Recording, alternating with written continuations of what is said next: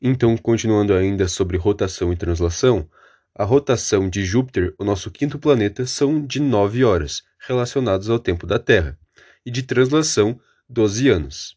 Já o nosso sexto planeta Saturno tem a rotação de 10 horas e translação de 29 anos. O nosso sétimo planeta, Urano, rotação de 18 horas e translação de 84 anos. Já o nosso último planeta Netuno apresenta rotação de 16 horas e translação de 165 anos. Assim podemos perceber que os planetas mais próximos do Sol têm um período menor de tempo de translação em relação aos outros, porém os quatro últimos, no caso os planetas que são gasosos, apresentam o tempo de rotação mais rápido do que em relação aos quatro primeiros, que são os planetas rochosos. Assim, eu e meu colega Ivan agradecemos a sua atenção.